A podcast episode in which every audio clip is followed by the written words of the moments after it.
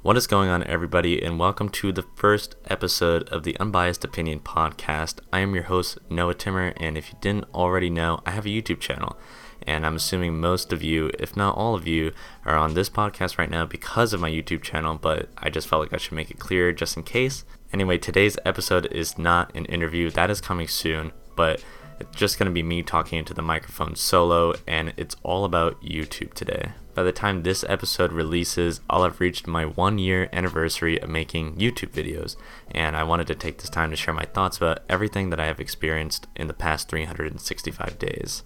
I think an appropriate place to start is to talk about how much fun I've had making videos, and to further explain this, I have to catch you guys up to speed a little bit. I started to get really into film during 8th grade, and at that time I was a huge fan of MKBHD or Marques Brownlee. You, some of you might know him. He's a tech YouTuber, and I idolized him. And as a result of the way I looked up to him, I wanted to explore video making. In fact, I'm actually going a little further back now. This is sixth grade, but I remember starting a tech YouTube channel because of how much I idolized him. And I think I made like three videos on that channel, and the only person who watched the videos was me.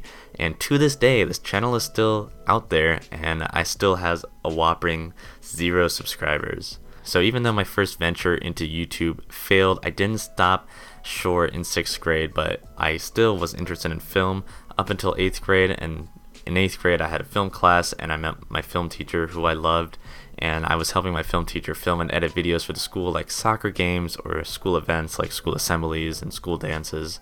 Apparently, I was pretty decent with the filmmaking, and my film teacher recommended applying to high schools in the city where I could major in film, but long story short, that didn't happen for me. So, because I didn't go to a school where I could continue film, it was always just something that I used to do. There were never any opportunities for me to continue film through my high school, and I never really considered finding my own way to continue film until the summer going into my senior year of high school. That is when I started my YouTube channel. And I'd say around April and May of my junior year, I told myself I would start a channel.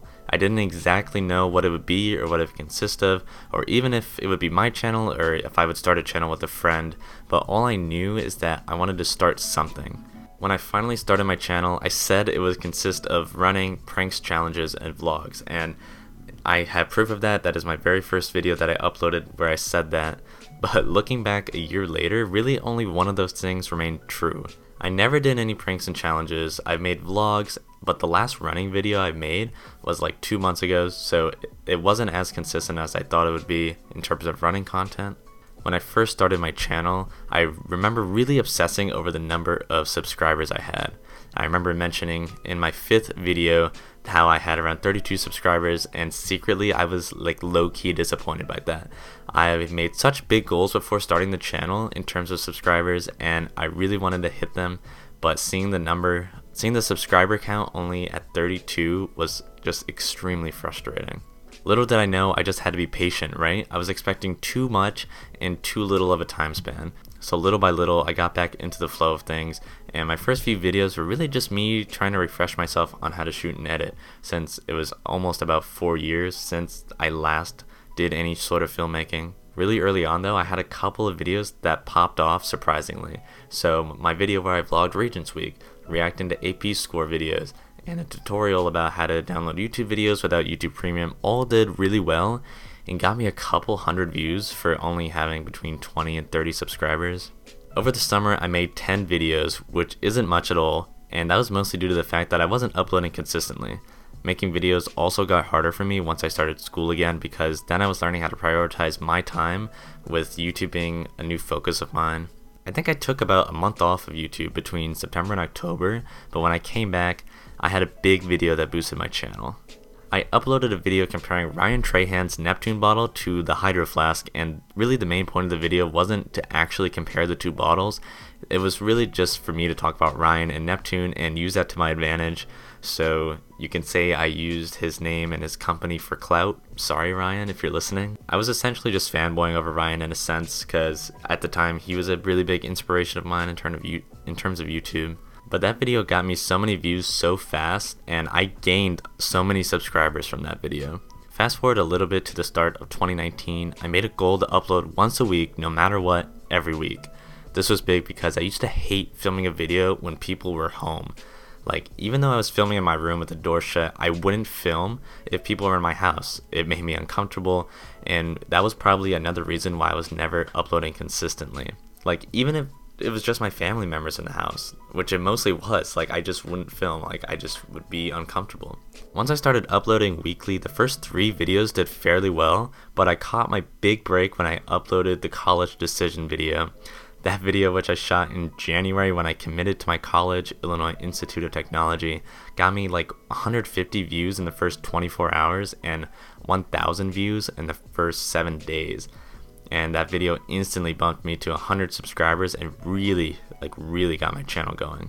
That gave me some big momentum and consistent growth for the next few weeks until i completely stopped making videos in march.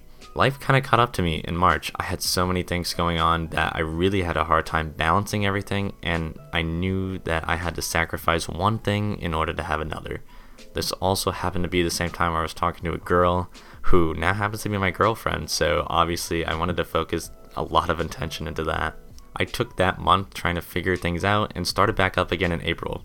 A notable video that I had was the What's in My iPhone video, which got me, I think, like 200 views in the first 24 hours, and I was really happy with that video because before it, I did a lot of keyword and title research right before uploading it, so it all kind of worked in my advantage. So now that I gave you a little brief overview of what my first year on YouTube was like, what exactly did I learn? The first thing I learned is that some things just don't work out the way you want them to. Back in July, I made a whole list of YouTube subscribers that I wanted to hit by a certain time. And I'm going to share them with you right now. January 1, I wanted to hit 300 subscribers. March 24th, which is my birthday, my 18th birthday, I wanted to hit 500. And on June 26th, my one year anniversary, I wanted 700 subscribers. Were those goals ambitious? Absolutely, without a doubt.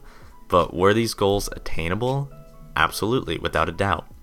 Not only was I not reaching my goals, but I wasn't taking the proper action to reach these goals. I wasn't uploading frequently, I wasn't doing my research, I half assed the thumbnails, I was making stupid mistakes in editing or forgetting to check something before the export. And really, the lesson here is that you can accomplish any goal that you set for yourself, you just have to put in the work to match your goals. So essentially, it's like you can walk the walk, but can you talk the talk? That's that's what this lesson kind of taught me. If you want to if you can walk the walk, you have to learn to talk the talk. Like if you want to get 700 subscribers, like you have to just put in the work and do all the little things that add up to the big picture. I also learned that this journey shouldn't always be about trying to get some number on the screen. Now, I'm not saying that I don't want to grow big, and I really do, but sometimes I get so caught up in the analytics and the subscriber count that I would stress myself out over it like what exactly am i doing wrong? What do i need to do differently? Like what are sub bots like should i consider like using and buying sub bots like that was actually a thought of mine really early on. I learned to have more fun with it though. I'm having more fun with the videos i shoot how i edit videos etc so am i trying to make the next viral video every sunday? No. Am i trying to make meaningful and relevant content every sunday? Yes of course i am and obviously, I know when a video has the potential to pop off, but I learned not to expect anything drastic after every single upload. Like, I'm not gonna upload a viral video every week, like, nobody does that. The last thing I learned from my first year is that it is amazing how the internet can connect you to people you never would have met. Like, the amount of people I've met and interacted with who magically stumbled upon my channel is crazy. I talked about it in my 100 subscriber video, but I specifically remembered that my 80th subscriber commented saying that I was a huge inspiration to him, and I was absolutely blown away when I read the comment. Like, here I was, I just hit 80 subscribers, and someone is already inspired by me. Like, that's so insanely crazy that the fact that I was already making an impact in other people's lives I love seeing comments from people who say that they love watching my videos and that I deserve more subscribers than I actually have right now. Because honestly, sometimes it doesn't feel like I'm talking to an audience when I make a video, and probably because that subscriber count is so small. Like right now, it is 245. But seeing those comments change everything, right? It reminds me that there are real people out there watching my videos who actually enjoy them and are supporting me. And those are people that I would have never known without YouTube. I think that's going to wrap it up. Those were just some of the thoughts that I had as I look back on the past 365 days as a YouTuber.